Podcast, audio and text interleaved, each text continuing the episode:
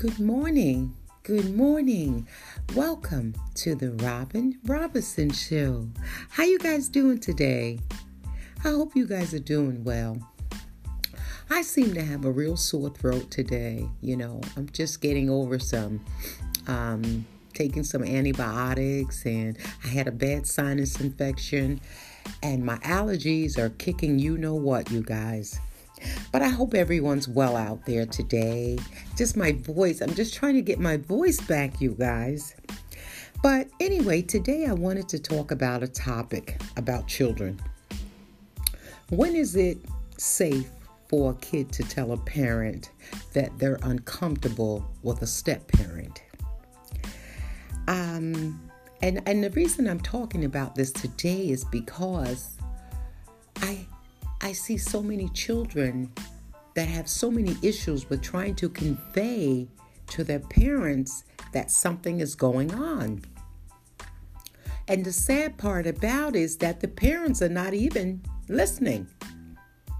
And they don't want to know. And I don't know understand why don't you want to know that your child is very uncomfortable with your spouse or your boyfriend? Why? What's going on? Well, I pretty much have a little experience, even though it was a long time ago. My mom married a man that I didn't like, and uh, he didn't like me either, so it's no biggie, you know.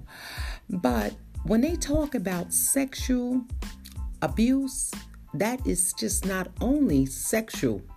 It can be verbal, it can be physically. It does not have to be all about intercourse.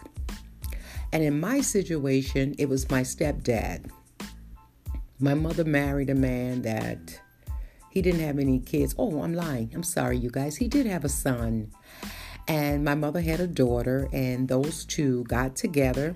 Now, the sad part about it was my mother was mentally ill, as you guys heard me talk about before. And so was so was the stepdad, I really believe, because he was on meds at the time. So it made me feel like I was damned if I do, and I was damned if I don't. I mean, what is the odds of me, a little girl, being caught in the middle of this madness? I'm saying this, but it was it was stone cold madness. You got one on the other hand that was ill, and then you have another person that's in the same household, you guys, that is taking meds. I mean, I, I, felt like I was doomed, you guys. I just, I felt like I'm not going to have a chance in hell to have a life, to grow up as a, a young woman, a young girl. I, I'm doomed. But you know, in the back of my mind, I always kept going. I was going to school every day, trying to fix myself up as best as I could because remember, my mom wasn't always there, you know. But the thing of it is, is that I remember going to my mom one time, you guys, and saying, um, Ma, I'm not feeling comfortable around him and you know went through one ear and out the other and, and, you know and and everything that was going on still was taking place you know with the verbal the vision. He was a visual person you know. He wanted to see. And i was a kid and i i couldn't defend myself you know. I couldn't help myself. That was the sad part. I often wonder today even though I was a little grown up taking care of my mom as a kid, had I stepped up and said, No, don't do that, you know. But the thing of it is, when I say he verbally abused me, he physically abused me, and he visual abused me. And um, you know, a lot of times we as kids, we we want to tell somebody, but there's nobody to tell. So we go into a shell and we hide and we just don't want to be bothered with anybody because nobody's listening.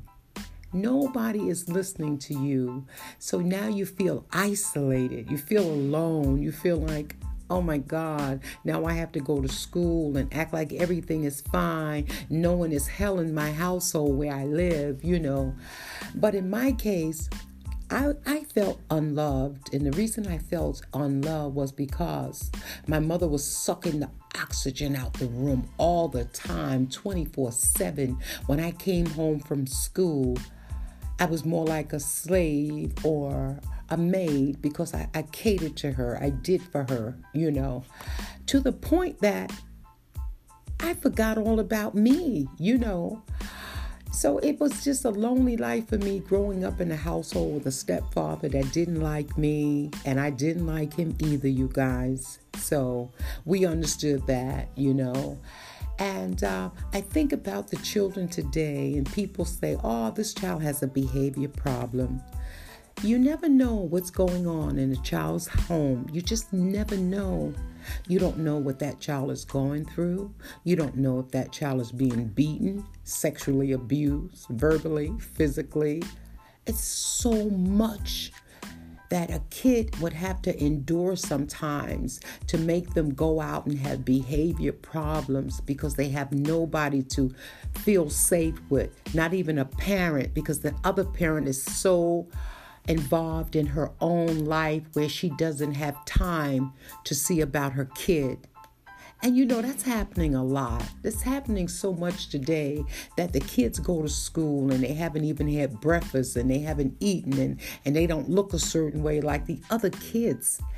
You know, and I, I didn't experience that part, but I experienced the part of having to deal with two people that were mentally ill. When I say that, you guys, I don't say it lightly because I lived through this. And it was hell for me as a kid growing up. It was hell. Um, you guys hear me talk about sometimes about my grandparents. Well, yeah, I worship the ground they walked on because they made sure I had three square meals a day and a dessert. And you know, being a little kid, you guys, I mean, that that's everything. You know, you got a nice warm home to come home to. You got people that adore you, that love you, that kiss you, that hug you. All of this they gave me that I never got from this person or these persons, meaning my step father and my mom. My mom wasn't a lovey dovey kind of person. You know, every now and then, oh, let me just put it this way, you guys. Once a year, she would give me a hug and, and I love you. And but it wasn't a hug like, oh my God, this is my daughter. I love her, you know. No, it wasn't like that. And the stepdad never touched me as far as his hands, unless he was beating me, okay? But I look back now on my life. I remember I hated this man so much because my mom was unstable and I was a little girl and, and I didn't have a voice to say, no, don't do that, stop. You know, and I had no one in the house to help me. I was alone. And you know, it's a sad thing, but it's not only me when I was a kid, but you look up today and you look back there's other people have been through the same abuse with a step parent. I mean, this is nothing new. I mean, you have moms and dads that don't want to listen, don't want to hear the kids out. And I only feel for the kids because you know what? When you're not getting loved and cared for, you will go into the streets. You will have behavior problems. You will do things that you don't want to do because there is no love in the home. And I think, you guys, I might have followed in that footstep because I remember a time in my life I did everything in the world so I wouldn't have to go home. But and I know if I didn't go home, I was going to be beat. So it's like you're between a rock and a hard place in life, you know. But this person I'm speaking about, well, both both of the parties I'm speaking about are no longer here today. And to be honest with you, if they were, I'd still be saying the same thing that I'm saying to you guys. And if they were angry, then guess what? They would have to handle it because I did. I was a little girl. I handled it all by myself. So why shouldn't they be able to do it if they were still here today? And you know, I have people in my family, you guys, that say, oh, you shouldn't talk about that. And this podcast that you have is just outrageous and you need to give it up. And no, I'm not going to. Am I saying anything that's offending you guys? And if I am, guess what? Get over it. You know, I walked around for many, many years hiding stuff, feeling ashamed and embarrassed and feeling like I wasn't good enough.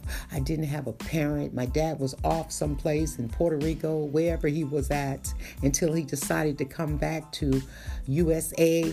And I felt like, you know, where do I go from here? Who loves me other than the grandparents, you know? But this is going to be a part two because I'm going to fill you guys in when I did have a conversation with my dad because I remember my mom saying to me one time, I should have flushed you down the toilet. And, and my heart stopped. My heart skipped a beat for a moment there, just a moment. I mean, I was of age, you guys. I wasn't a little girl anymore. I was of age, you know. And I remember saying to my mom in the softest voice, you guys, I said, Ma, if you had her, I wouldn't have known anyway. And she just looked at me, you know. But then I thought back in my life, you guys, that's a hell of a thing to tell your kid. It's a hell of a thing to say. Why would you want to say something like that?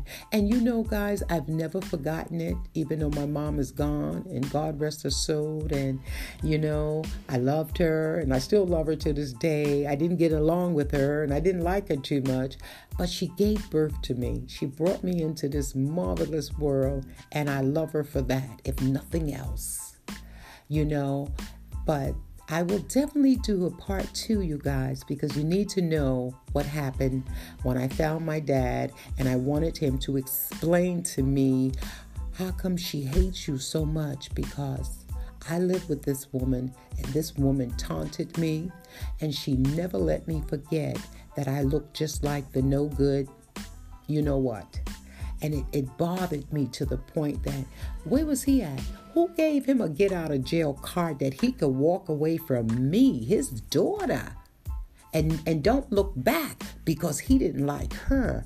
Well, I wasn't there when you guys had a relationship or whatever you guys had, but I I am the result of it. So I am definitely going to tell you guys uh, what happened, and uh, I just want to give you guys a little love and say thank you so much for listening to me. And trust you me, I love you guys. You guys are the reason why I do this podcast because I'm getting so much love and um, it's a wonderful thing when you haven't been loved for many years of your life, and all of a sudden you're getting all this love from all these people, people you don't even know, you guys. You know, it's bringing tears to my eyes, but nevertheless, I feel great. And I just want to say to you guys, I love you. I love you so much. And please continue to listen to my podcast. And you guys know what I always say things happen in everyone's home. Bye.